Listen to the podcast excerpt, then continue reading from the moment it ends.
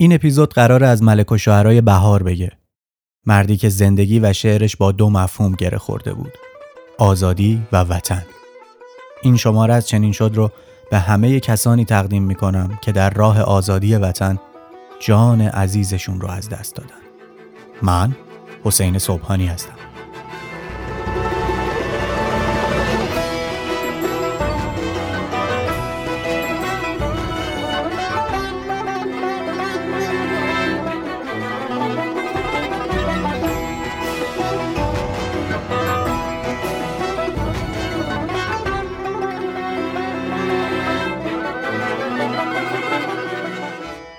محمد تقی صبوری در سال 1304 قمری در مشهد به دنیا آمد.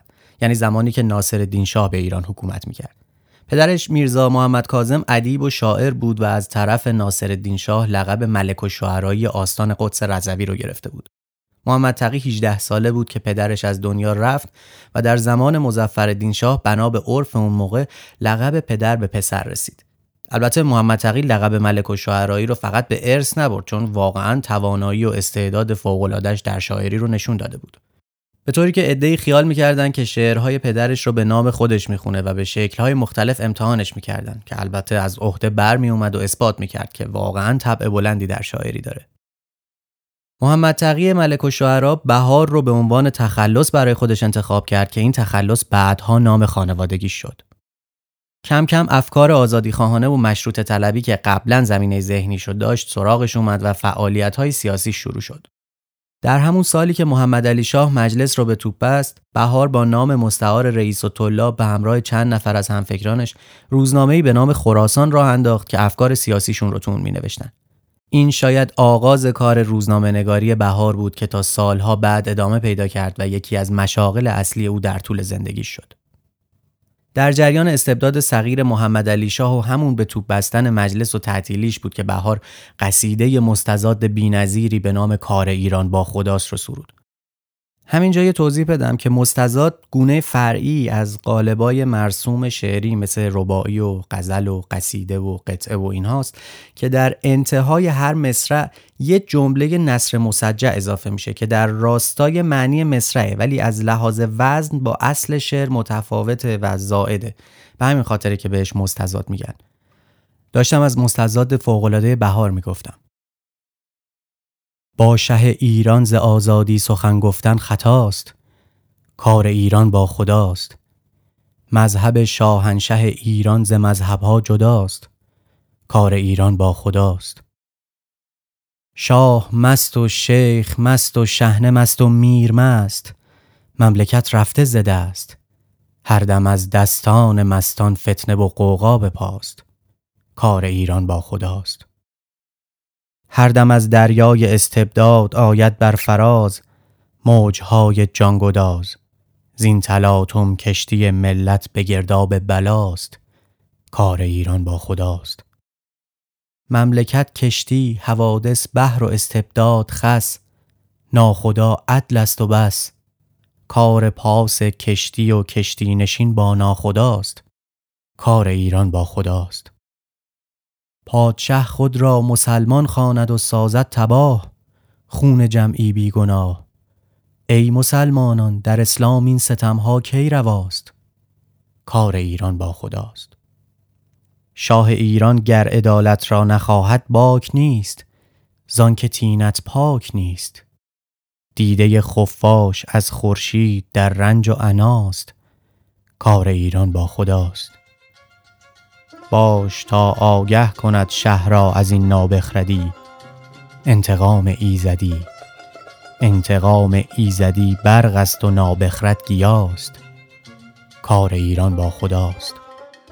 شعر ادامه پیدا می‌کنه و در بیت آخر میگه هرچه هست از قامت ناساز بی اندام ماست.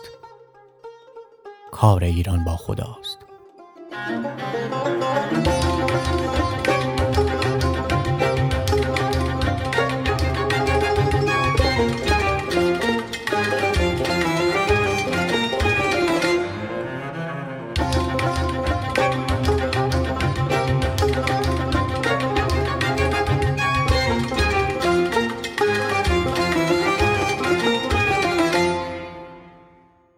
بهار جزو آخرین نسل از شاعرانیه که شعر کلاسیک ایران و مخصوصا سبک خراسانی چه در قالب و چه در معنا رو زنده نگه داشتن. البته شعر بهار به تناسب شرایطی که در اون زندگی می‌کرد چیزایی بیشتر از شعر قدمایی که راهشون رو ادامه می‌داد داشت. در شعر بهار که اول قصیده و بعد مصنوی مهمترین های او برای بیان مزامینشن از اشعار سیاسی تا پند و اندرز و اخلاقیات از وصف طبیعت تا مکالمات دوستانه رو میشه دید. بهار در دوره زندگی می‌کرد که کسانی پیدا شده بودند که داشتن در ساختار شعر فارسی تغییراتی می‌دادند و مهمترین اونا نیما که در دوره شهرت بهار کم کم داشت از فرم جدیدش در شعر رونمایی می‌کرد. راستش اگه من تو اون دوره زندگی می‌کردم احتمالا در صف اول مخالفان شعر نو بودم و استدلالم هم این بود که اینا بلد نیستن شعر بگن شعر نو رو علم کردن حالا البته خیلی ناراحت نباشید من تو اون دوره زندگی نمی کنم و مخالفتی هم با شعر نو ندارم ولی خب سلیقه من همچنان شعر کلاسیکه. البته بیشتر منظورم در فرم و قالبه نه مضمون. منظورم شعر موزون مقفاست شعری که وزن داره و قافیه. چون خیلی شعرهای عالی جدید داریم که از قالبای کلاسیک استفاده کردن ولی مضمونهای نو و حتی کلمات جدید تو شعر استفاده شده. به هر حال داشتم می‌گفتم که ملک و شعرا هم جز شاعرانی بود که به شعر کلاسیک فارسی بسیار علاقه داشت و اگرچه مزامین تازه رو هم به اقتضای اون روزا وارد شعرش کرد اما راه شاعرای گذشته رو هم با همون سبک و سیاق ادامه داد نیمایوشیچ که حدس می‌زنم با بهار ملاقات هم داشته در یادداشتهاش درباره اون میگه مسلمترین و بزرگترین و نایابترین شاعر زمان ما به سبک قدیم بود که در زمان ما آشکار شد. شبیه بود به معجزه ای از نظر فساحت و بلاغت الفاظ. او قوی ترین شاعر به معنای رویای شاعری و خیال نبود اما قوی ترین شاعر به معنای فساحت لفظ بود و به معنای بلاغت و رسایی در بیان مطالبی خاص که با قالب قدیم بیان آن ممکن نبود. در بین شعرهای بهار شعرهایی هم پیدا میشه که به مناسبت مسائل روز در مورد رابطش با فردی خاص یا حتی مسائل روزمره گفته انگار این چشمه جوشان شاعری که در بهار بود باعث می‌شد که حتی ساده ترین حرفها و مزامین رو هم گاهی به شعر بگه. بهار قصیدگوی قهاری بود که مثل خیلی دیگه از شاعرای اون دوره همونطوری که گفتم مزامین تازه رو هم وارد شعرش کرده بود. دو مضمون اصلی در شعرهای او از بقیه نمایان تره وطن و آزادی. ایران هنگام کار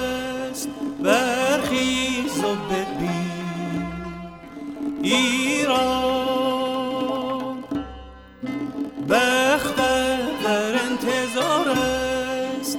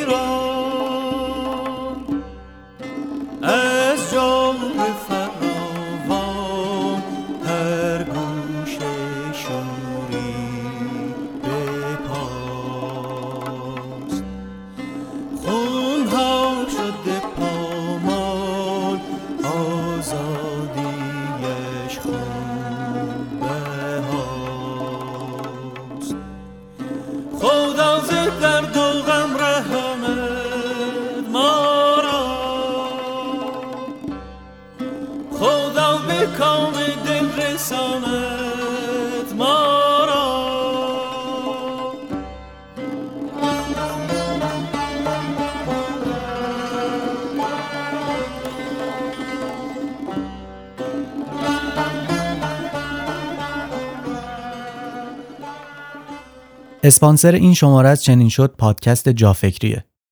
مطمئنم که خیلیاتون جافکری و سازندش امیرعلی رو می‌شناسید. امیرعلی دوست منه که البته همیشه به من لطف داشته و تو قسمت چهارم چنین شد یعنی زوج قصه ها هم صداش رو شنیدید. امیرعلی تو پادکست جافکری با آدمهای مختلفی صحبت می‌کنه که علاوه بر تخصصشون از تجربه زیستشون میگن. تجربه‌ای که برای شنونده هم می‌تونه بسیار راهگشا باشه. خلاصه این آدما حرف ها برای گفتن دارن. این رو مخاطب های فراوون این پادکست تایید می‌کنن. مخاطبایی که معتقدن جافکری بهشون کمک کرده تا نسخه بهتری از خودشون باشن. و اگر فقط یکم اهل پادکست باشید حتما می‌دونید که جافکری یکی از پر مخاطب ترین پادکست های فارسیه. پس پیشنهاد می‌کنم اگر تا حالا سراغش نرفتید یکی از اپیزودهاش رو پلی کنید که شاید شما هم از طرفدارانش بشید.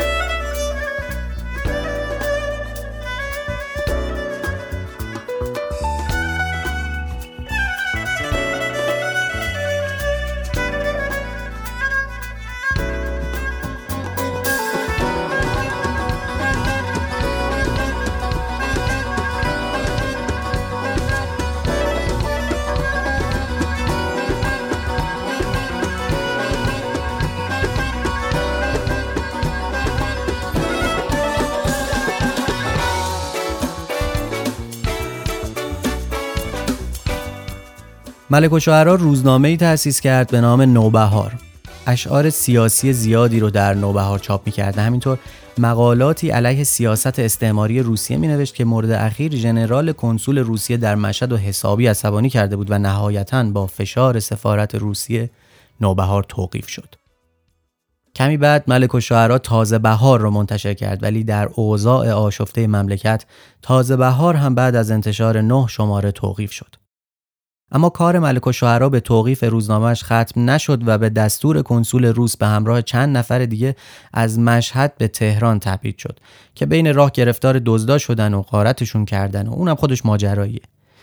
بهار بعد از تبعید هشت ماهه به مشهد برگشت. داریم درباره سالهایی حرف می‌زنیم که در جریان جنگ جهانی اول روسیه و انگلیس وارد ایران شدند و کشور را اشغال کردند. اوضاع کشور به شدت نابسامان وضعیت اقتصادی بد هرج و مرج بیداد می‌کنه و خلاصه سنگ رو سنگ بند نیست. بهار دوره دوم نوبهار رو راه انداخت که اونم با دخالت کنسولهای روس و انگلیس تعطیل و بهار هم دستگیر شد. اما ملک و شعرا چندین دورم نماینده مجلس از شهرهای مختلف بود و همین شد که به تهران رفت و موندگار شد. همکاری بهار با نشریات مختلف ادامه داشت و همینطور فرایند انتشار و توقیف نوبهار طی سالهای بعد چند بار دیگه تکرار شد. چند سال بعد در جریان حضور روسا در ایران و فعالیت سیاسی بهار از تهران به بجنور تبعید شد و بعد از 6 ماه به تهران برگشت. وطن در خطر است شعری بود که بهار در اعتراض به سیاست های استعماری روسیه و انگلیس سرود و همین شعرها بود که به درد سر انداختش و این بخش های کوتاهی از اون شعر. خانهت یک سر ویرانه شده ای ایرانی. مسکن لشکر بیگانه شده ای ایرانی. عهد و پیمان تو ایفا نشده ای ایرانی. عهد بشکستنت افسانه شده ای ایرانی. عهد غیرت مشکن عهد شکن در خطر است. ای وطن خواهان زنهار وطن در خطر است. وزرا باز نهادند ز کار وطن وکلا مهر نهادند به کام و به دهن. علما شبهه نمودند و فتادند به زن. چیره شد کشور ایران را انبوه فتن. کشور ایران ز انبوه فتن در خطر است. ای وطن خواهان زنهار وطن در خطر است. کار بیچاره وطن زار شد افسوس افسوس. جهل ما باعث این کار شد افسوس افسوس. یار ما همبر اغیار شد افسوس افسوس. باز ایران کهن خار شد افسوس افسوس. که چنین کشور دیرین کهن در خطر است. ای وطن خواهان زنهار. وطن در خطر است.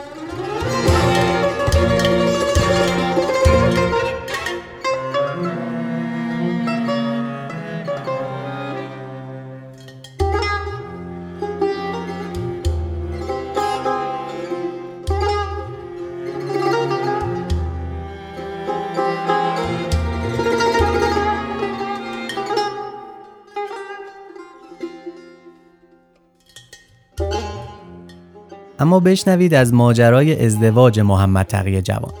یکی از دوستان بهار به نام معتصم السلطنه موجب آشنایی او با دختر خانومی به نام سودابه سفتری قاجار شد. اگه قبلا شنونده چنین شد بوده باشید می‌دونید که اینجا نامه ها ارج و قرب زیادی دارن و چنانچه نامه ای مرتبط با موضوع وجود داشته باشه حتما سراغش میریم. و بله الان وقتشه که سراغ نامه های جناب بهار بریم. از منصور زابطیان عزیز متشکرم چرا که نامه های جناب بهار رو با صدای او خواهید شنید. منصور زابطیان نیاز به معرفی نداره ولی باید بگم که خودش پادکست جعبه رو تولید می‌کنه که منم از شنونده هاشم و اگر چنین شد رو دوست دارید احتمالا شنیدن جعبه هم براتون جالب خواهد بود.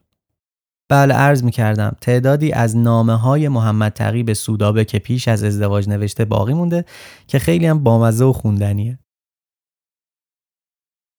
سودابه جان قربانت شوم. اگر دیرتر جواب عرض کردم از من کسل نشوید. می‌دانم قلب شما کوچک است ولی قلب من هم با قلب شما مطابق است. من از کسرت گرفتاری کاری دیرتر عریضه عرض می کنم ولی از این نیست که شما را فراموش کردم. باری عزیزم از کاغذت خوشوقت شدم. زیرا یک خورده ساده تر و طبیعی تر و دوستانه تر نوشته شده بود. اما من اینها را قبول ندارم. باید هر طور هست قبل از ماه نو تو را زیارت کنم. حالا تو امامزاده من شده ای. باید به زیارت آمد و مراد گرفت. تو را به خدا خودت یک فکری بکن. خیلی بد است که قبل از موعد عروسی ما هم دیگر را ندیده باشیم. یعنی اگر ما با هم رفیق و آشنا و معنوس نشویم موقع عروسی هم به من و هم به تو بد خواهد گذشت و تا مدتی از هم خجالت می‌کشیم. باید هر طور هست تو مرا به ملاقات خودت برسانی. اگر ممکن است خودت در بیرونی منزل خودتان ترتیبی قرار بده که لااقل نیم ساعت یا یک رو من صورت ماهت را زیارت کنم و قربانت بروم و دستت را ببوسم و از صمیم قلب هستی و عشق و قلب خودم را به تو تحویل بدهم زیرا در حقیقت ما هنوز به هم قول نداده ایم. من به حرفهای دو نفر آخوند یا سید که از طرف من و تو با هم حرف زدند و هزار جور عربی بلغور کرده اند اعتنا ندارم. راست از حکم خدا و حکم رسول را صورتا عمل نمودند و مطابق شرع انور عقد بستند ولی در مذهب عشق و محبت و مطابق امور قلبی و روحی این حرفها دلیل وصلت واقعی و عشق حقیقی نمی شود. ما بایستی به هم قول بدهیم بایستی در حق هم قسم بخوریم و با هم قرارهای عشقی و رفاقت بگذاریم و با یکدیگر معنوس بشویم در حالی که هنوز این نشده است. ملاحظه بفرمایید در شرع انور قید شده است که باید زن و شوهر قبل از اجرای سیغه عقد همدیگر را ببینند و یکدیگر را بپسندند و از اخلاق هم باخبر شوند. اما حالا ابدا این رسم ها نیست. حتی بعد از عقد هم حاضر نمی شوند که هم را ملاقات کنند. در صورتی که اقلا برای آشنایی و انس گرفتن به هم لازم است که روزی یک بار از هم خبر گرفته و هم را ملاقات کنند. آه عزیزم به خدا دیگر طاقت ندارم. معلوم می شود که تو مرا دوست نداری و الا چطور می شود من اینقدر اصرار دارم که تو را ملاقات کنم و تو ابدا اقدامی نمی کنی.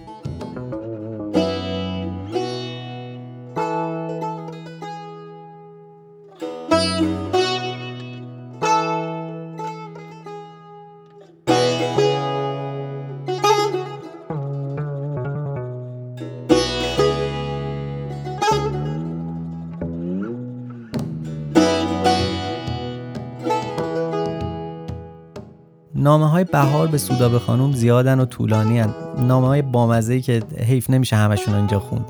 از طرفی کتاب نامه های بهار هم به راحتی تو بازار پیدا نمیشه که بگم خودتون بخونید. ولی خب یه بخشایش رو اینجا می‌خونیم. حالا شاید یه بخشی از این نامه ها رو تو صفحه اینستاگرام چنین شد بذاریم. قربانت بروم. آن روز که شرفیاب شدم مجال نشد تدارک خوبی برای شگون و مبارکی اولین دقیقه ملاقات ادا شود. علنگوی تقدیمی هم چندان لیاقت و نمایش ندارد. خودم خوشم نیامد. این بود که دیروز خودم شخصا با کسرت گرفتاری رفتم بازار یک حلقه انگشتر زمرد دور بریلیان دیدم خواستم بخرم در این بین یک گل الماس بسیار اعلا پیدا شد که از هر جهت قشنگتر و به موقع تر است آن روز هم دیدم سینریز نداشتید اینک گل مزبور را توسط آقای ملکزاده خدمت فرستادم. اگر پسند کردید رد کنید تا تمام کرده بفرستم. البته تا حال اقدامی برای ملاقات من و خودتان فرموده و حضرت الیه را راضی فرموده اید؟ امیدوارم برای فردا عصر اجازه خواهم داشت که خودم شرفیاب شده گل الماس را اگرچه ناقابل است به دست خودم به گردن نازنینت بیاویزم و زیر گلویت را ببوسم و مرخص شوم. تو را به خدا یک اقدامی بفرمایید زیرا خیلی آرزو دارم که زودتر زیارتت نمایم. قربانت بروم میم بهار.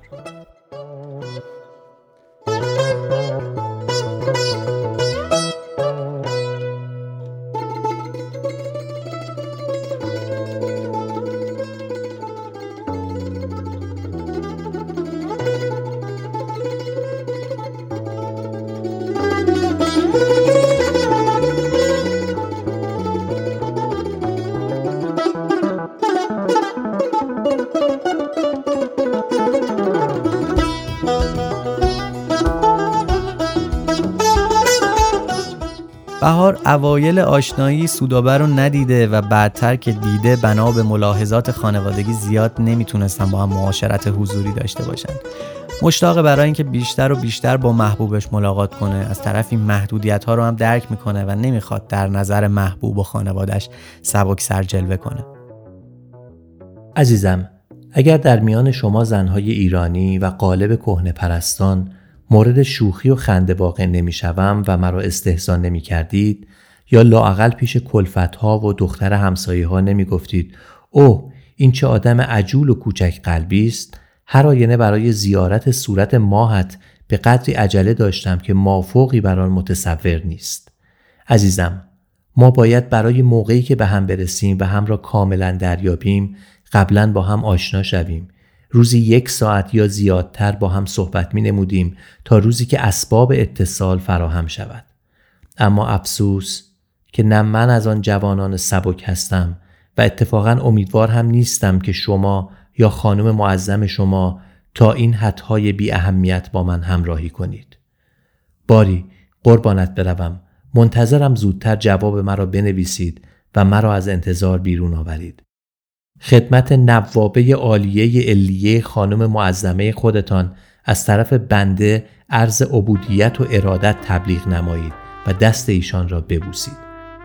قربانت میم بهار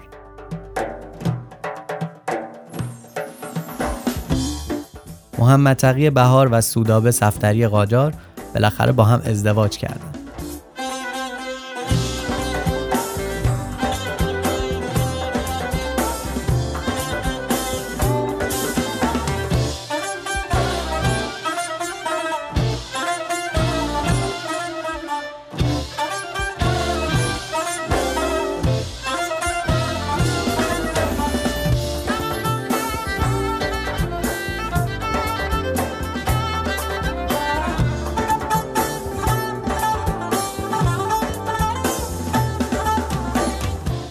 این زوج صاحب شش فرزند شدند.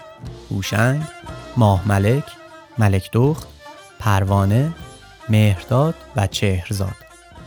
تمام امور خونه و بزرگ کردن بچه ها به عهده سودابه خانوم بود تا پدر خانواده وقت داشته باشه که بیشتر زمانش رو در اتاقش و مشغول کارهاش باشه. پروانه دختر بهار و سودابه خانوم که بعدها خاطراتش رو نوشت می نویسه با وجودی که خانواده ما واقعا مادر سالاری بود ولی همیشه بهترین جا، بهترین اتاق و بهترین همه چیز برای پدرم بود. اما بذارید کمی درباره مادر خونه بگیم. اسم سودابه خانم بعد از ازدواج به بهار تغییر کرد و ملک و شعرا و بچه ها ایشون رو بهار جون صدا می زدن. زنی مقتدر و کاردان که تمام امور خونه تحت اختیار او بود. ملک و بدون اینکه از اوضاع خونه خبر داشته باشه حقوق ماهیانه رو در اختیار همسرش میذاشت و او بود که امور خونه و تربیت بچه ها و دخل و خرج رو مدیریت می‌کرد. زندگی با مردی مثل بهار که هر لحظه باید منتظر اتفاق تازه‌ای می بود کار راحتی نبود و سوداب خانم یا بهار جون با کفایت از پس بالا و پایین این زندگی زندان و تبعید بهار که بعدا بهشون می‌رسیم دارایی و نداری و خلاصه مسئولیت سنگین اداره کردن خانواده تو شرایط سخت و آسون برمی اومد. بهار جون که علاقه زیادی به آقا داشت اسمی که جناب ملک و رو باش صدا می‌زد.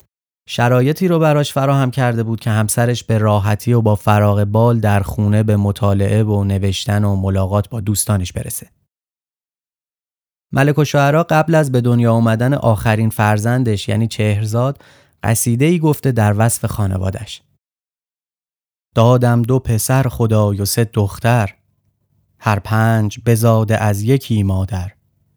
هوشنگی و مامک و ملک دختی. چهارم پروانه مهرداد آخر. امید که زندگی کنند این پنج. نه چون دو پسر که مرد و یک دختر. وان خاتون کوست مادر اطفال کتبانوی منزل است و نیکختر. زیر نظر وی است هر چیزی از مطبخ و از اتاق و از دفتر. در ضبط خزینه و هزینه اوست چیزی که به خانه آید از هر در. هم ناظر خانه است و هم بندار هم مالک منزل است و هم سرور. زیر قلم وی است و در دستش خرج خود و خانواده و شوهر. خود زاید و خود بپرورد اطفال. خود شیر دهد به کودکان یک سر. آزاد بود به خانه و برزن. مانند یکی امیر در کشور.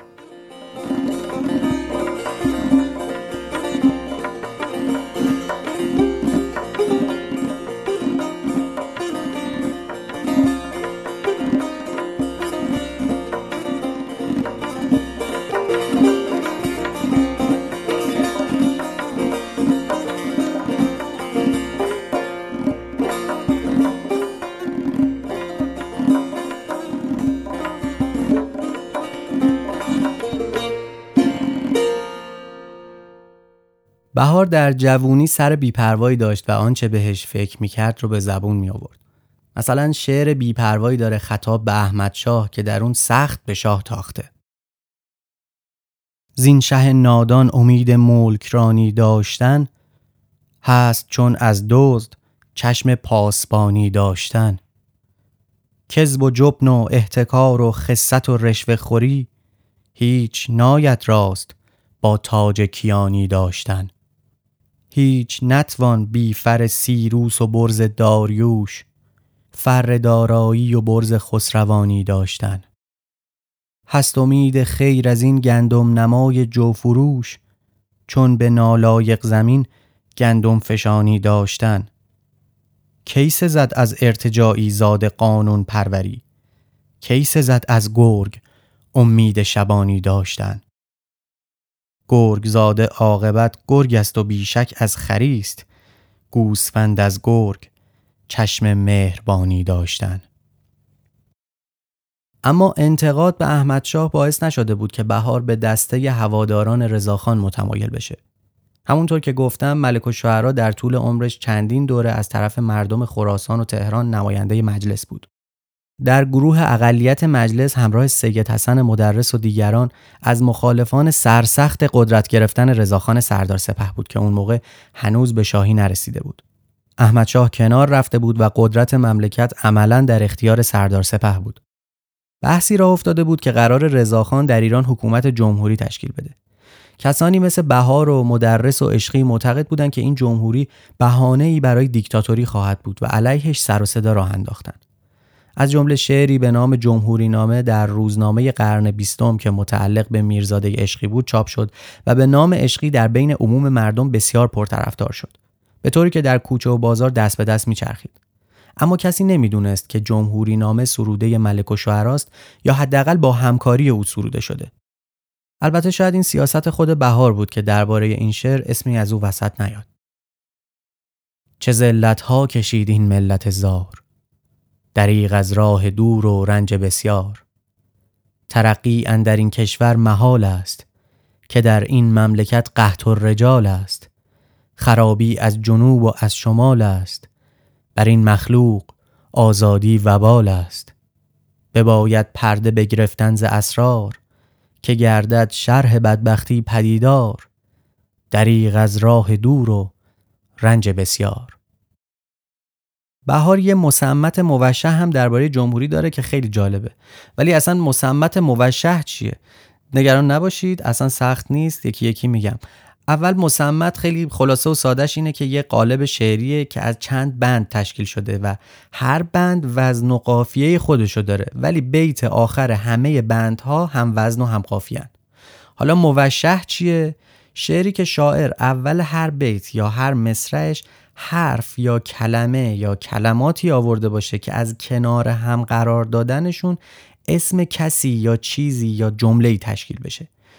و ترکیب این دوتا میشه مسمت موشه این از این. امیدوارم یه جوری توضیح داده باشم که متوجه بشید.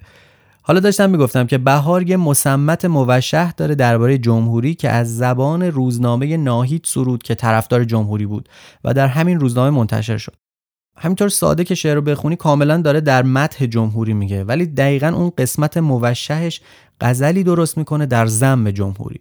حالا بهار که خودش مخالف جمهوریه چرا باید چنین شعری برای این روزنامه موافق جمهوری بسازه و در پرده مخالفتش رو اعلام بکنه؟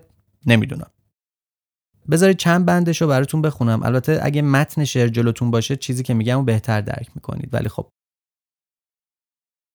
جمهوری ایران چو بود عزت احرار سردار سپه مایه حیثیت احرار ننگ است که ننگین شود این نیت احرار. این صحبت اصلاح وطن نیست که جنگ است. از کار قشون کشور ایران شده گلزار حال خوش ایران شده مشهور در اقتار از ما چه توقع به قبال صف قاجار؟ کین فرقه بر این گله شبان نیست پلنگ است. بی علمی و افلاس دل ما بخراشد. آوازه دین مانع اصلاح نباشد. جمهوری ایران سر دین را نتراشد. این حرف در این مملکت امروز جفنگ است. اموال تو یک دسته مستخدم دربار. برده است به یغما و توی قافل از این کار. خوابی و تو را هست شب و روز نگهدار.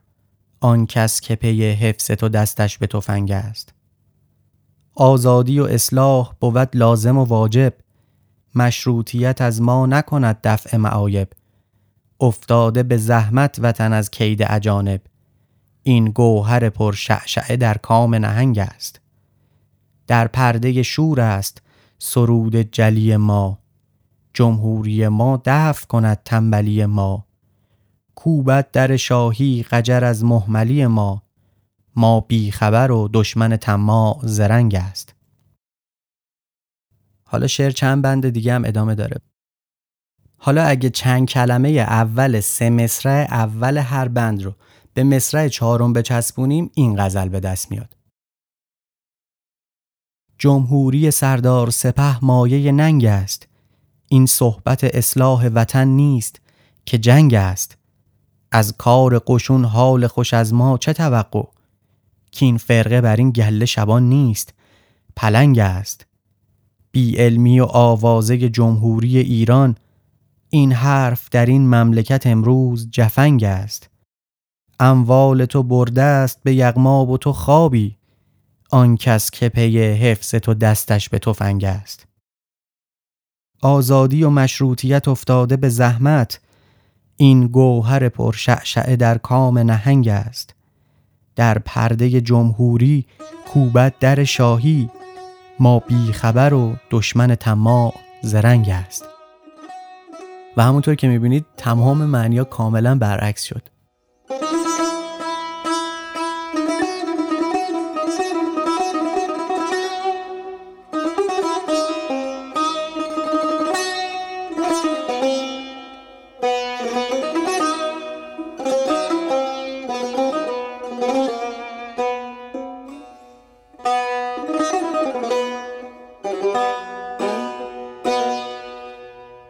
در گیرودار همین ماجراها بود که اکثریت مجلس تصمیم گرفته بود تا با تغییر سلطنت رضاخان سردار سپه رو به عنوان پادشاه جدید روی کار بیاره.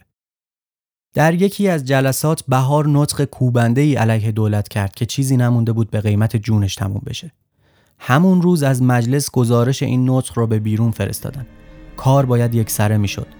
عوامل ترور از جانب حکومت راه افتادن و منتظر بودن بهار از مجلس بیرون بیاد و کارشو تموم کنن.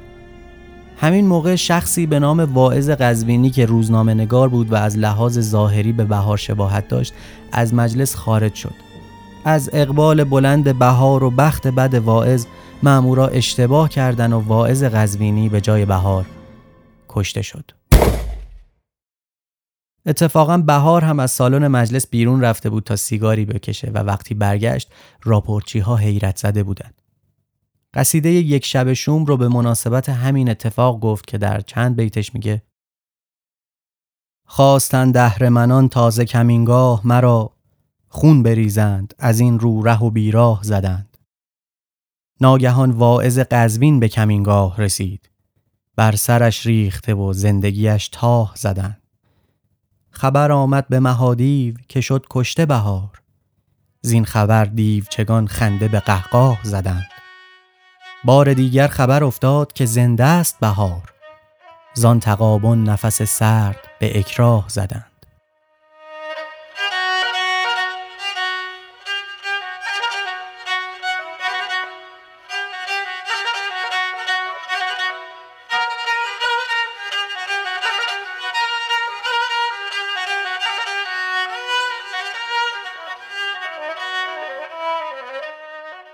رضاخان به سلطنت رسید و رضاشاه شد و چند سال بعد بهار به خاطر فعالیت‌های سیاسی و شعرهاش دو بار به زندان افتاد.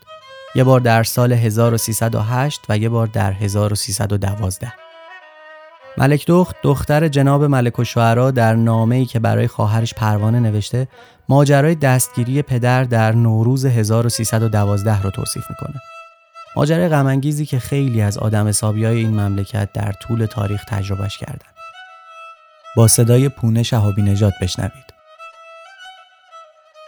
فراموش نمی کنم که روز عید نوروز و تحویل سال 1312 بود. مادرم با تشریفات کامل و طبق سنت سفره هفسین زیبایی گسترد و همه افراد خانواده همراه پدر و مادر گرد آن جمع شدیم و در انتظار تحویل سال و رسیدن شادی های پس از آن و دریافت عیدی بودیم و دل در سینه های کوچکمان می تپید. ناگهان در باغ به صدا درآمد و باغبان پیر مشهدی از خر به سوی در رفت و پس از چند دقیقه برگشت و به سمت اتاقی که همه در آن جمع بودیم آمد و به پدرم گفت آقا چند نفر از نظمی آمدند و با شما کار دارند. پدرم گفت برو با آنها بگو بروند و بعدا بیایند. الان هنگام تحویل سال است و من در میان خانواده هم هستم. باغبان رفت و دوباره برگشت و گفت آقایان می‌گویند زیاد مزاحمشان نمی‌شویم و بیشتر از چند کلمه صحبت با ایشان نداریم. پدر برخواست و رفت و با آنها گفتگو کرد ولی گویا نتوانست آنها را راضی به رفتن کند. ماموران شهربانی با کیسه های متعدد وارد اتاق کار پدر شدند و هرچه کاغذ و نوشته و مقاله و شعر یافتند در کیسه ها کردند و سپس گفتند ما مأموریم شما را به نظمیه ببریم و در آنجا پس از پاسخ به چند سوال به خانه برمیگردید و اینک ما مأموریم و معذور به هر حال پدر لباس پوشید و همراه مأموران به شهربانی رفت آن سال زندگی بر مادرم و همه اعضای خانواده که انتظار تحویل سال نو را میکشیدند جهنمی سوزان شد. سال تحویل شد ولی در برابر شادی، غمها و اشکها و در برابر بوسه ها و خنده ها، رنج ها و ترس ها و نگرانی ها جایگزین شد. مادرم یک سر اشک میریخت و ما بچه های گریان از نبودن پدر منتظر نتیجه کار بودیم و در امید بازگشت او به خانه تا شادمانی را دوباره از سر بگیریم. با آنکه کودک بودیم و همه چیز را درست درک نمی کردیم و دلیل رفتن پدر و گرفتاریش را نمیفهمیدیم مادر را با سوالات بیهوده نالانتر و گریانتر می کردیم.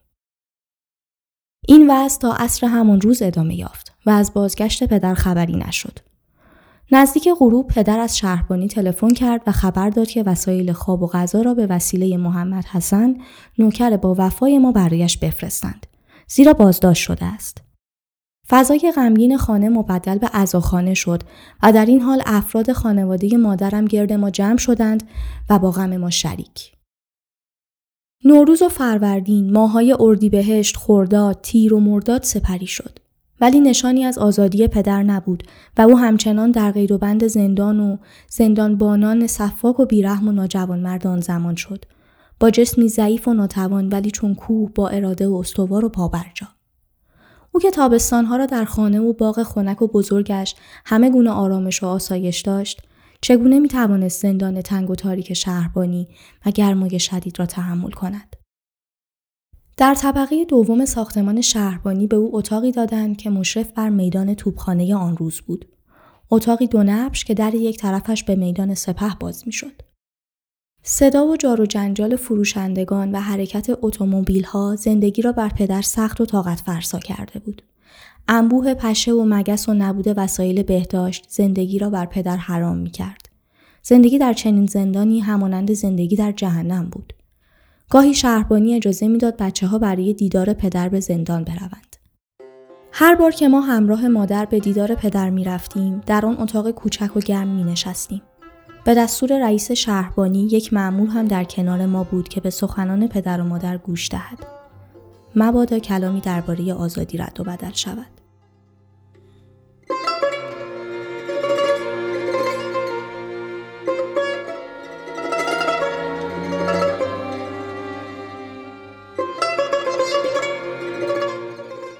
بهار شعر معروف مرغ اسیر رو هم که میگه من نگویم که مرا از قفس آزاد کنید. قفسم برده به باقی و دلم شاد کنید. در همین دومین مرتبه زندانی شدن گفت.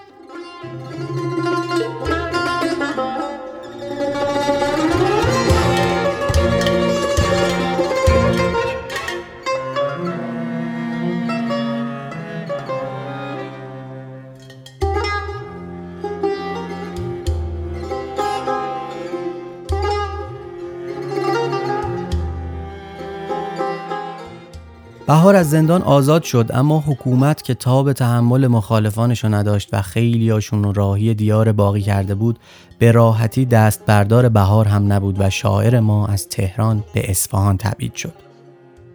خانم بهار و بچه ها هم خونه و زندگی تهران رو رها کردن و به دنبال بهار به اصفهان رفتن. این دوره تبعید یکی از سخت ترین زمانها برای ملک و شعرا و خانوادش بود. فشار روانی از یک طرف و فشار مالی از طرف دیگه. به خاطر تنگنای مالی بهار ناچار شد باقی رو که در دهکده اوین داشت بفروشه تا بتونه خرج خانواده رو تأمین کنه. در این مدت خانم بهار با پروانه کم سن و سال دائم در راه تهران بود تا بلکه به طریقی بتونه موجبات بخشش همسرش رو از جانب حکومت فراهم کنه. اما شاه حتی به تبعید اصفهان هم راضی نبود و می‌خواست او رو به یزد بفرسته. بهار در اصفهان دوستانی داشت. شاه می‌خواست ارتباطات بهار رو کنترل کنه و همینطور یزد به تهران دورتر بود.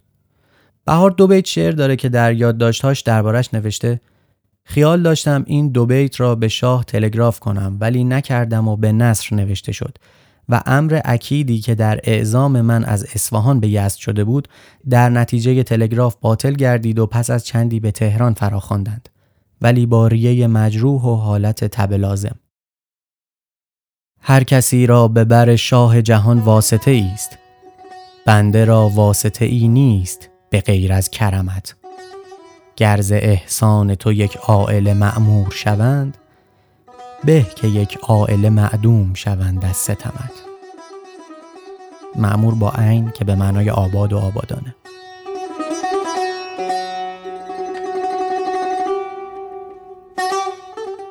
سرآخر با وساطت دوستانی مثل لغمان و دوله ادهم و همینطور محمد علی فروغی که در اون دوره نخست وزیر بود بهار بعد از حدود هشت ماه از تبعید خلاص شد و به تهران برگشت.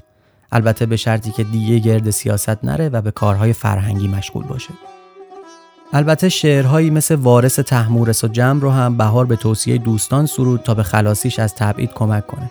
شعری که یک بیت در اون تکرار میشه. مالک الملک معظم پهلوی وارث تحمورس و جم پهلوی. همینطور گفته میشه که شعری به نام بهار اصفهان هم که بهار باز به پیشنهاد دوستانش گفته بود در این رهایی نقش داشت. شعری که اینطور شروع میشه. نوبهار است و بود پرگل و شاداب چمن. همه گلها بشکفتند به غیر از گل من. شعر ادامه پیدا می‌کنه و در دو بیت آخر یه اشاره میشه که آن خدایی که به ایران ملکی قادر داد قادر است او که تو را باز برد سوی وطن. پهلوی خسرو جمجاه که ایران شد از او خرم و تازه چو از ابر بهاری گلشن.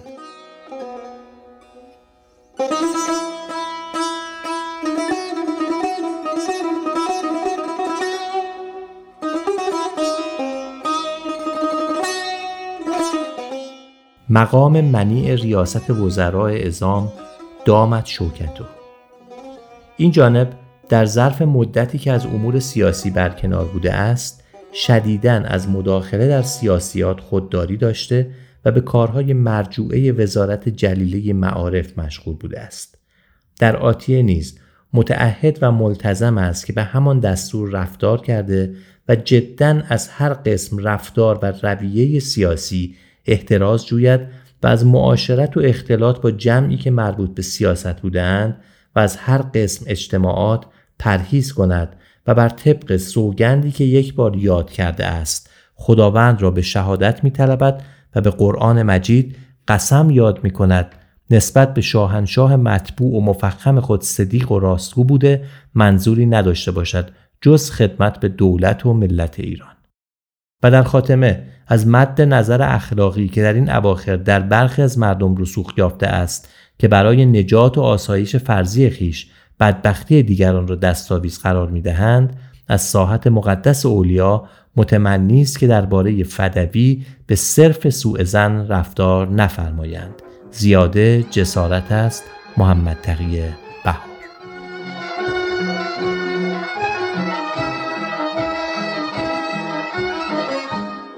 اگرچه بهار به اصفهان تبعید شده بود ولی این دلیلی نبود که زیبایی های این شهر از نظرش دور بمونه. به اصفهان رو تصنیفی بود که بهار در همین مدت تبعید نوشت و بعد تاج اصفهانی اونو خوند.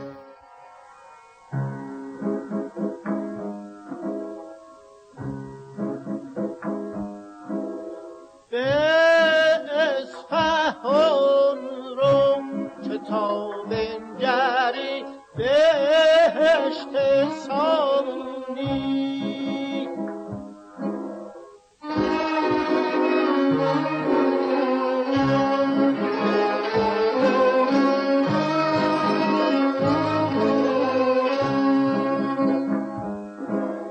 به زنده رودش سلام ز چشم ما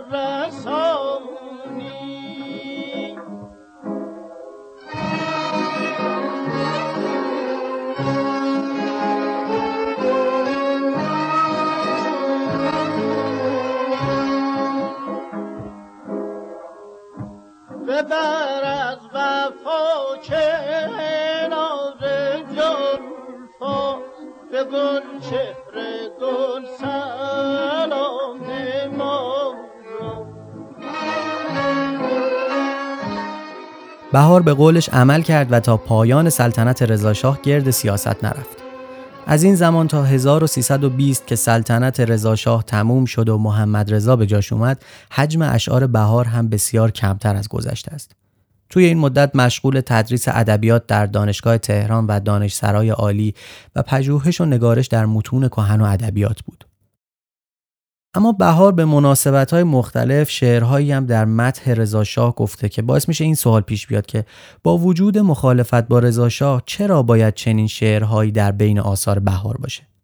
باید گفت که با تمام مخالفت ها بهار در دوره نظمی رو که رضاشاه در اون مملکت آشفته حاکم کرده بود ستایش می‌کرد. ولی اصل داستان جای دیگه است. در نامه‌ای به شخصی ناشناس خود بهار توضیح میده که اولا خیلی از قدما هم توی شعراشون این کارو کردن. جدای از اون این شعرها رو یا به خواست دوستانش و برای رهایی از دردسرهای حکومت گفته یا در ضمن این اشعار در واقع به شاه پند و اندرز داده. بهار مقالاتی هم برای آزادی زنان نوشت که دردسرایی براش درست کرد. مثلا به تحریک کنسول روز بعضیا تکفیرش کردن و بعضی از سنتگراها هم برای مدتی اعتبارنامش در مجلس رو تایید نمی‌کردن. در اشعاری اگرچه تفکر کلی بهار همون تفکر سنتی رایج بود که زنها رو جنس دوم حساب می‌کنه اما در همون اشعار مخالفت خودش رو با هجاب سفت و سخت برای زنها عیان می‌کنه. مثلا در قصیده‌ای به نام زن شعر خداست میگه خانم آن نیست که جانانه و دلبر باشد. خانم آن است که باب دل شوهر باشد. بهتر است از زن محتلعت همسر آزار زن زشتی که جگرگوشه همسر باشد. زن یکی بیش مبر که بود فتنه و شر فتنه آن به که در اطراف تو کمتر باشد. زن شیرین به مزاق دل ارباب کمال گرچه قنده است نباید که مکرر باشد. و قصیده ادامه پیدا می‌کنه و در آخر میگه نشود منقطع از کشور ما این حرکات تا که زن بسته و پیچیده به چادر باشد. حفظ ناموس ز معجر نتوان خواست بهار که زن آزادتر اندر پس معجر باشد. با این توضیح که معجر به معنای روسری و چارقد و سرپوشه. و یا در شعر دیگه میگه چادر و روی بند خوب نبود زنچنان مستمند خوب نبود. جهل اسباب عافیت نشود زن روبسته تربیت نشود. کار زن برتر است از این اسباب هست یکسان هجاب و رفع هجاب اما حالا که صحبت از نگاه بهار به آزادی زنانه فکر می‌کنم وقت خوبی باشه که یه نامه از جناب بهار رو اگرچه مربوط به سالهای آخر عمرشه الان بشنویم. نامه‌ای به همسرش درباره دخترشون پروانه. پروانه یه بار ازدواج کرده و از همسرش جدا شده بود و بعدا فرد دیگه ازش خواستگاری کرد که جناب بهار نظرش رو در این باره تو این نامه نوشته.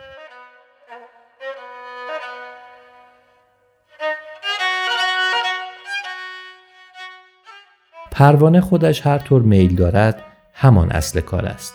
او هم چیزی نمی نویسد بگویید خجالت را بگذارد کنار. اگر عقیده و نظری دارد بگوید و بنویسد. گاهی توسط موساخان بهار بلیت مجلس برایش بگیرید برود مجلس. اگر ممکن شود توسط ماه ملک و قهرمان به مهمانی ها و دعوت های عمومی بفرستید. قرض آن که باید پروانه داخل اجتماعات شود تا فراخور شعن و شخصیت او شوهر برایش پیدا شود. گوشه خانه افتادن و هشت نکردن دختر را نفله می کند عقل مردم به چشم آنهاست. باید رفت و آمد تا وسط خوب به عمل بیاید. من آقای خسروپور را نمی شناسم آیا معلوماتی دارد یا نه؟ زبان می داند درس خوانده است یا خیر؟ پروانه باید هر طور هست هفته یکی دو بار به سینما برود. او را با ماه ملک حتما بفرستید برود سینما. اجازه دهید از دوستان محترمش مانند خانم امینی و غیره معاشرت کند. اسرانه بدهد برود بیاید.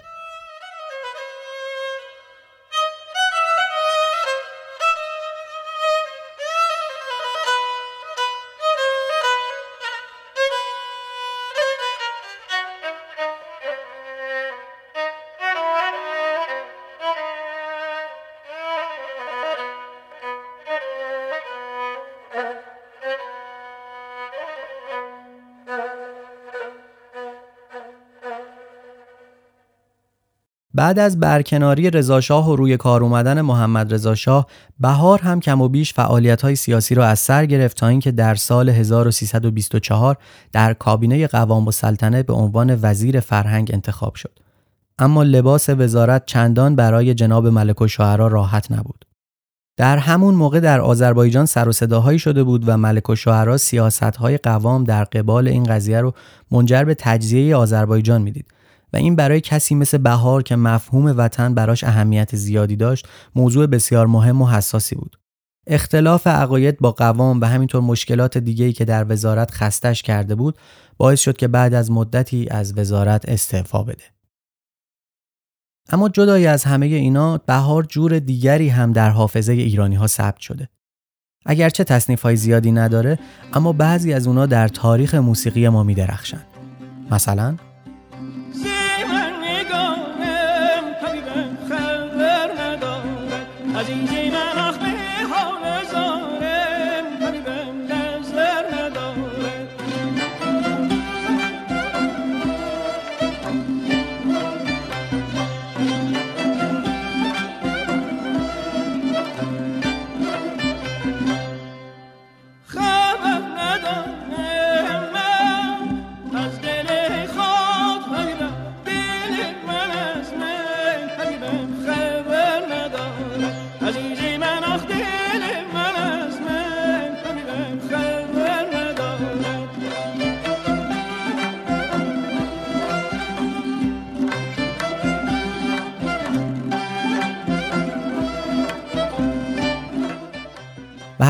تصنیف عاشقانه و رنگی هم به آزادی خواهی ختم میشه.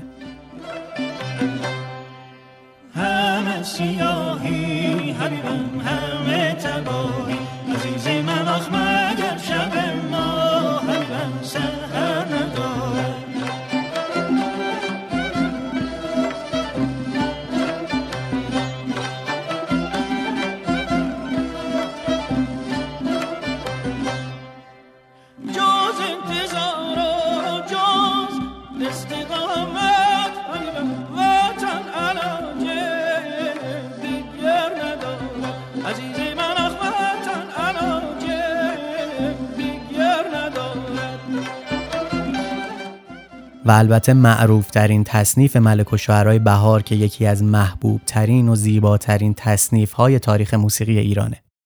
مرغ سحر. آهنگ این تصنیف رو مرتزاخان نیداوود ساخت و گویا برای اولین بار تاج اصفهانی اونو خوند. این تصنیف که در اون مایه آزادی خواهانه داره اونقدر محبوب شد که بارها و بارها بازخانی شد و هنوز هم میشه. مرغ سهر یه جورایی تبدیل به یه تصنیف میهنی شده و به نظرم تو چند سال گذشته هم موزیسین خیلی خوب بهش توجه کردن. یکی از اون قطعاتیه که آدم هر جا میشنودش به وجد میاد و باهاش همخونی می‌کنه. چند وقت پیش تو بوداپست مجارستان رفته بودم کنسرت علیرضا قربانی. تو اون کنسرت شروع کرد به خوندن مرغ سحر. من هیجان زده شده بودم داشتم می‌رفتم که بلند بلند باش بخونم که دیدم کل آدما ساکت نشستم فقط دارن نگاه می‌کنن.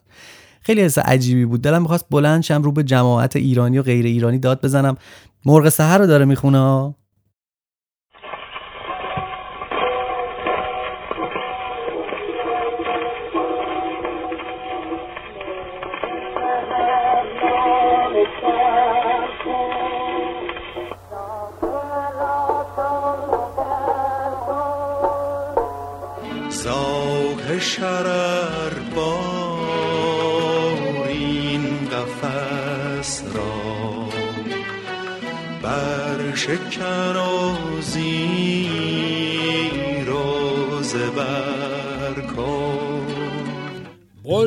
کن بلبل پربسته ز کنج قفس درا نغمه آزادی نوع بشر سرا. و از نفسی عرصه این خاک توده را. پر شرر کن نال سر کن. ظلم زانه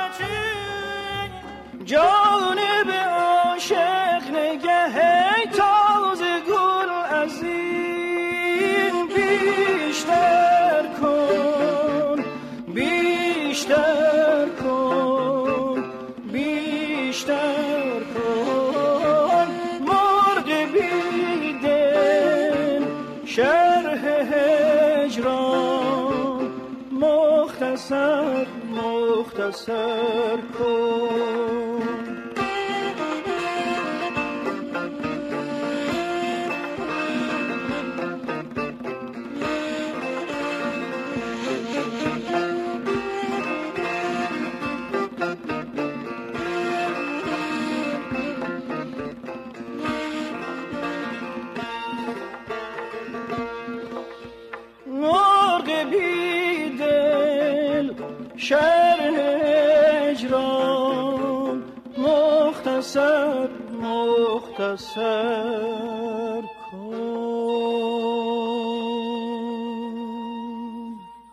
برای شنیدن جزئیات بیشتر و البته جالب درباره تصنیف مرغ سحر پیشنهاد می‌کنم اپیزود مرغ سحر از پادکست مترونوم رو بشنوید.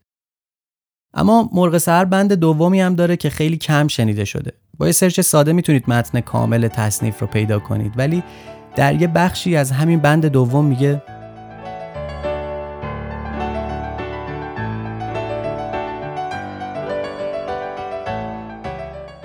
عمر حقیقت به سر شد. عهد و وفا بی سپر شد. ناله عاشق ناز مشوق هر دو دروغ بی اثر شد. راستی و مهر و محبت فسانه شد. قول و شرافت همگی از میانه شد. از پی دزدی وطن و دین بهانه شد. دیده تر شد.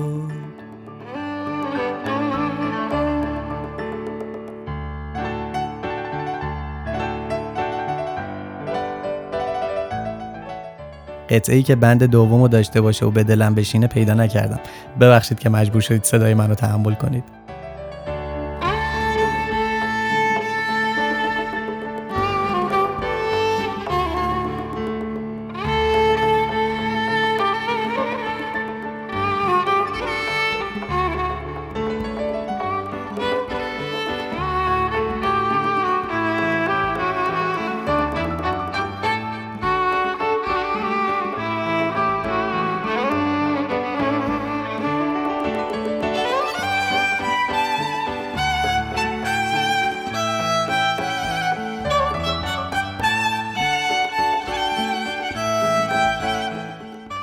اما یکی از شعرهای ملک الشعرا که مطمئنم خیلیاتون از کتاب ادبیات دوران مدرسه یادتونه نمی‌دونم هنوزم تو کتاب درسی هست یا نه.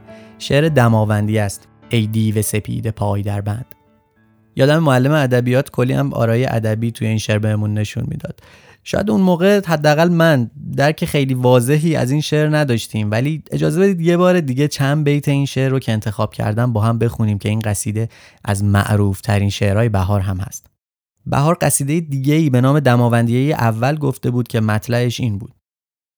ای کوه سپید سر درخشان شو مانند وزو شرار افشان شو. وزوی کوه آتشفشان تو ایتالیاست اما اون شعر معروف دماوندیه دومه و خود بهار در یادداشتهاش درباره این قصیده میگه در سال 1301 شمسی گفته شد.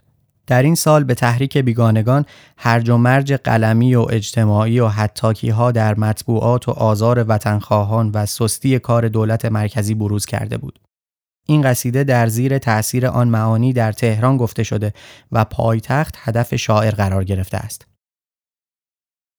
ای دیو سپید پای در بند ای گنبد گیتی ای دماوند از سیم به سر یکی کله خود زاهن به میان یکی کمربند. تا چشم بشر نبیندت روی بنهفته به ابر چهره دلبند. تا وارهی از دم سطوران وین مردم نحس دیو مانند. با شیر سپهر بسته پیمان با اختر سعد کرده پیوند. چون گشت زمین ز جور گردون سرد و سیه و خموش و آوند. بنواخت ز خشم بر فلک مشت آن مشت توی تو ای دماوند. تو مشت درشت روزگاری از گردش قرنها پس افکند. ای مشت زمین بر آسمان شو بر ری بنواز ضربتی چند. نی نی تو نمشت روزگاری ای کوه نیم ز گفته خرسند. تو قلب فسرده زمینی از درد ورم نموده یک چند. تا درد و ورم فرو نشیند کافور بر آن زماد کردند. شو منفجر دل زمانه. وان آتش خود نهفته مپسند. خاموش منشین سخن همی گوی. افسرده مباش خوش همی خند. پنهان مکن آتش درون را. زین سوخت جان شنو یکی پند. بشکن در دوزخ و برون ریز. با دفره کفر کافری چند. ای مادر سرسپید بشنو. این پند سیاه بخت فرزند. برکش ز سرین سپید معجر. بنشین به یکی کبود اورند. بفکن ز پی این اساس تزویر. بکسل ز همین نژاد و پیوند. برکن ز بنین بنا که باید. از ریشه بنای ظلم برکند. زین بی خردان سفله بستان. داد دل مردم خردمند.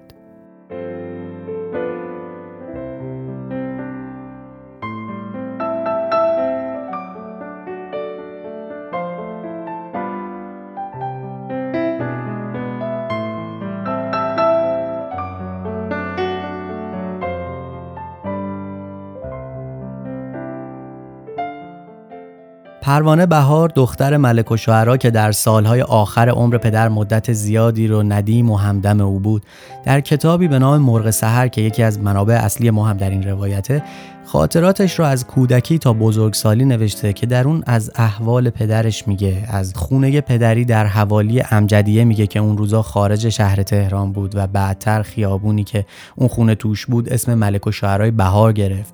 از شادی و غمهای اون خونه میگه و خلاصه چیزها برای تعریف کردن داره. پیشنهاد می‌کنم این کتاب بخونید مثل یه داستانه و روایت خیلی نرم و لطیفی داره. الان که من این شماره رو ضبط می‌کنم شهریور 1401 و خانم پروانه بهار همین چند وقت پیش در مرداد ماه از دنیا رفت. چند سال پیش من یه ویدیو درباره جناب بهار ساخته بودم و خانومی که نوه ملک و شوهرها هستن بهم پیغام دادن که مادرشون چهرزاد خانوم و خالشون پروانه خانوم ویدیو رو دیدن و از من تشکر کردن. حتما می‌تونید حدس بزنید که این موضوع چقدر چقدر برام ارزشمند بود و خب حیف که حالا دیگه پروانه خانم در این دنیا نیست.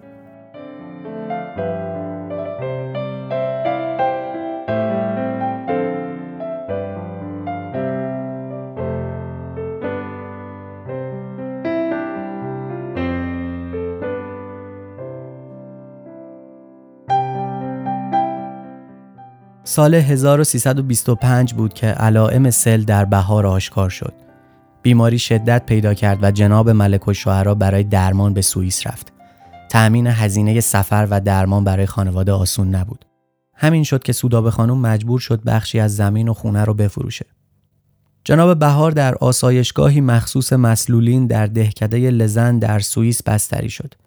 اقامت در سوئیس اگرچه دلانگیز بود اما دلتنگی یاران رو به همراه داشت و این چهار بیت هم از همین دلتنگی جناب بهار می اومد. دیده ای کس درون خلد مقیم خاطرش بسته عذاب علیم. منم من در سوئیس جست مقام دل به تهران و امجدیه مقیم. عقل گوید که در بهشت به پای عشق گوید برو به سوی جهیم من نخواهم بهشت بی احباب دوست بهتر ز کوسر و تسنیم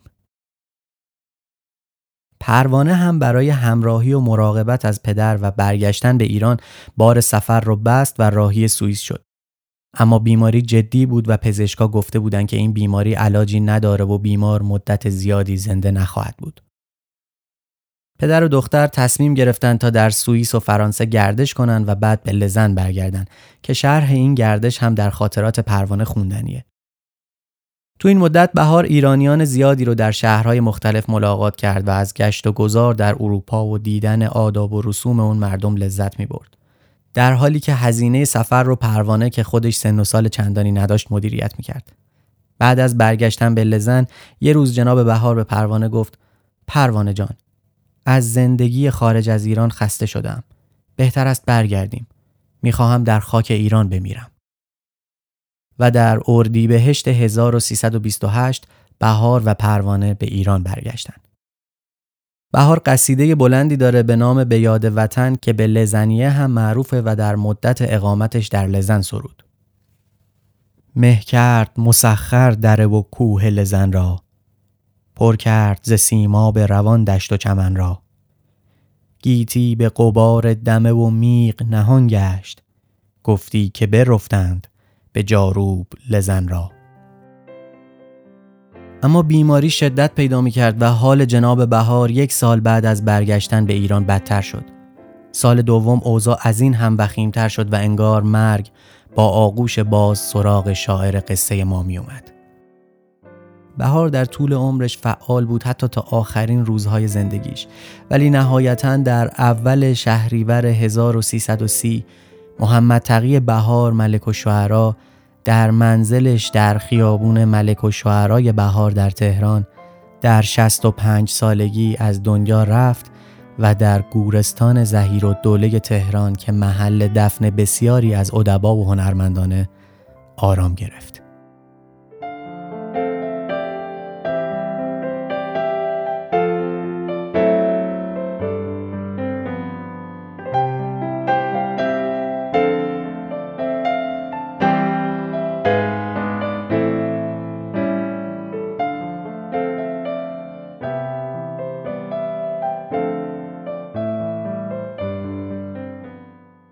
شاید براتون جالب باشه که ملک و شعرا در اول اردیبهشت سال 1330 از دنیا رفت وقتی 13 روز قبل از اون در 19 فروردین صادق هدایت با مرگ خودخواسته در پاریس با زندگی خداحافظی کرده بود.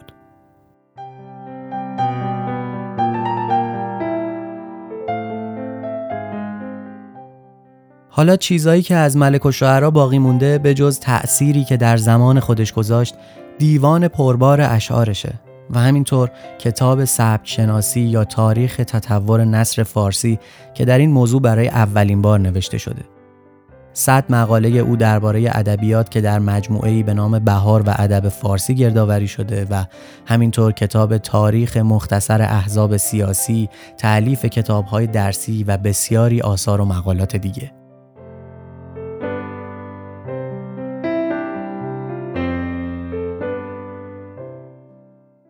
اما بهارجون قصه ما چه شد؟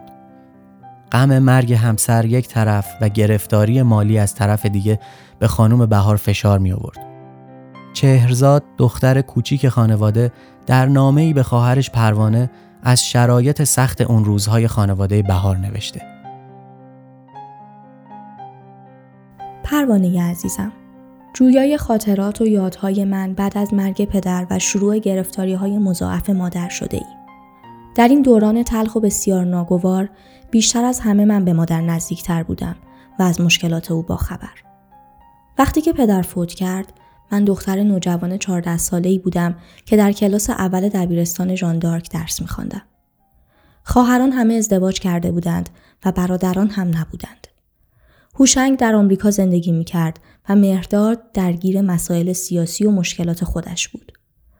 مادر مانده بود و من و یکی دو نفر خدمتکار با وفای قدیمی که توقع زیادی از مادر نداشتند و وضع و حال ما را به خوبی درک می کردند.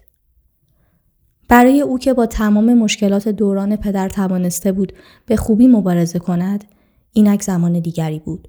طاقت فرسا و کمر شکن. بدون یار و یاوری، همدمی یا امکاناتی.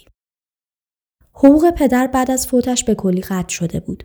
مخارج سنگین باغ و منزل که مادر به آن عادت کرده بود داشت کمر او را می شکست.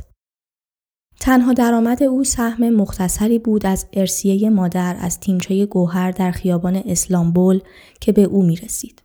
که البته برای گذراندن زندگی ما کافی نبود. دکانداران نزدیک منزل همیشه در آخر هر ماه صورت حسابهای خود را میفرستادند و مادر که هیچگاه عادت نداشت به کسی بدهکار باشد هر جور بود پولی فراهم می‌کرد و برایشان میفرستاد بالاخره فشار و مشکلات مالی خانواده باعث شد که او به فروش لوازم قدیمی خانه وادار شود.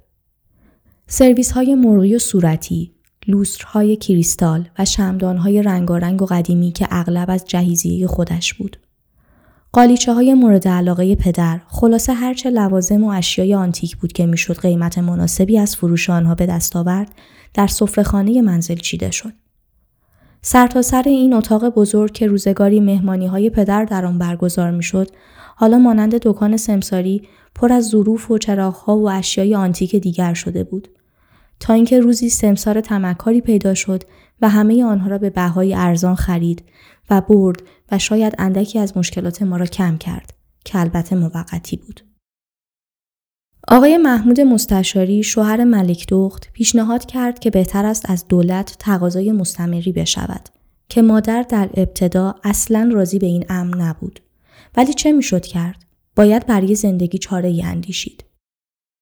بالاخره ناچار قبول کرد و این تقاضا از دولت وقت به عمل آمد. در این مورد لایحه‌ای تنظیم شد و به مجلس شورا فرستادند و با تمام مخالفتها با ماهی 1500 تومان موافقت و لایحه‌ای تصویب و به مجلس سنا فرستاده شد. خدا می‌داند چه سر و صدایی در مورد این لایحه در مجلس سنا در گرفت. جمال امامی و علی دشتی از هر اتهامی به پدر و خانواده ما فروگذار نکردند. سرانجام لایحه را با ماهی 500 تومان برای مادرم تصویب کردند و به دولت ابلاغ شد.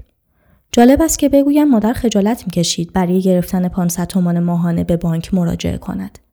این مقدار حقوق اندک کفاف خرج خانه را نمی کرد.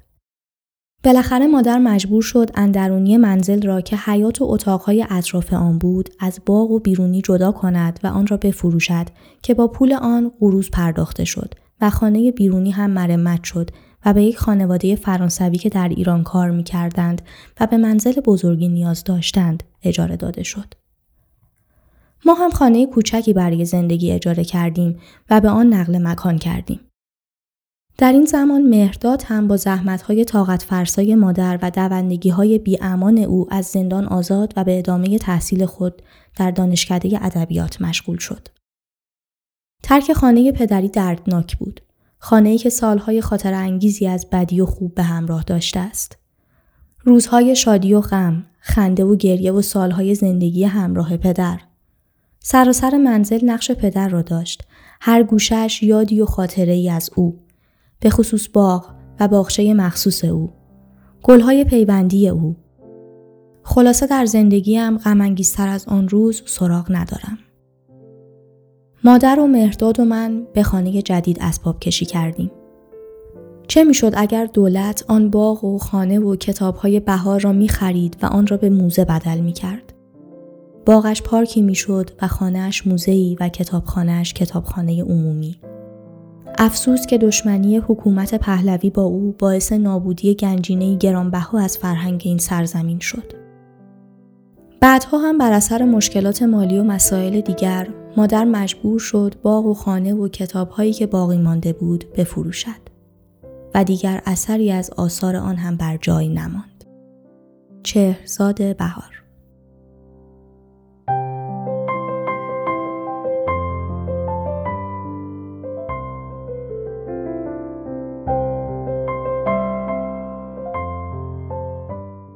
سودابه خانم یا همون بهارجون 28 سال بعد از مرگ همسرش در دهم مرداد 1358 در 85 سالگی بعد از بیماری طولانی از دنیا رفت.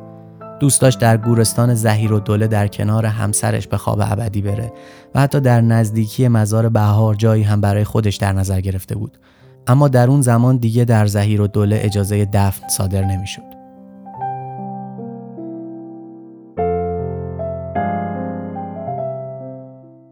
اگر بنا باشه تالاری بسازیم با قابهای پی در پی از عکسهای کسانی که سهمی در ادبیات فارسی داشتن قطعا یکی از آخرین عکسها متعلق به ملک و شاهرای بهار خواهد بود. پیشنهاد می‌کنم یه نگاهی به شعرهای بهار بندازید. هر یک نفر آدمی مثل بهار می‌تونه فخر یه ملت و یه فرهنگ باشه و ما از این افتخارات فراوون داریم. اینا گنجن و واقعا حیفه که نشناسیمشون حیف آثارشون یه گوشه خاک بخوره. حداقل من بین همسن و سالای خودم نمی‌بینم کسی که اشتیاقی به این شعرها داشته باشه و چه خوب میشه که گهگاهی در این صندوق گنج رو باز کنیم و یه نگاهی هرچند کوتاه بهشون بندازیم.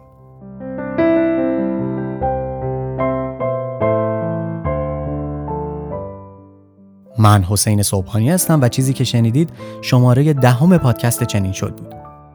متشکرم از منصور زابطیان عزیز که همیشه به من لطف داشته و این بار هم به چنین شد افتخار داد و در این شماره نامه های بهار رو خوند. همینطور از پونه شهابی نژاد عزیز ممنونم که متنهای مربوط به دختران جناب بهار رو با صدای او شنیدید.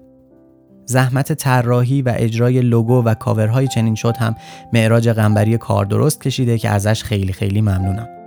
اگر چنین شد رو دوست دارید باعث افتخاره که شنیدنش رو به دیگران هم پیشنهاد بدید و با این کار کمک بزرگی به این پادکست می‌کنید.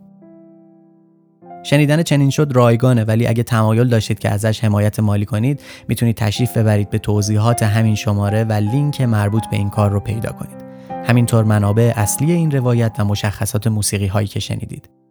در ضمن فراموش نکنید که برای دیدن عکس ها و ویدیوهای مرتبط با هر شماره صفحه اینستاگرام چنین شد رو ببینید. و ماجرای زندگی و شعر محمد تقی بهار ملک و شعرا چنین شد.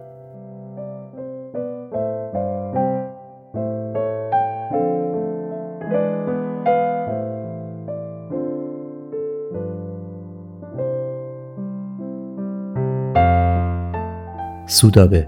کاغذهای مرا به کسی نشان مده. خواهش دارم تمام کاغذهای مرا در نزد خودت نگاه بداری و پس از ملاقات به من رد کنی. زیرا اینها یادگارهای خوبی از عمر منند و تجدید قرائت آنها همیشه به من و تو لذتهای جوانی و مزه های فراموش نشدنی را خواهد بخشید. میل ندارم این کاغذها به دست مردم بی سواد بیفتد یا پاره شود. البته تمام کاغذهای من در نزد خودت به امانت خواهد ماند تا وقت ملاقات. جانم تصدقت. میم بهار.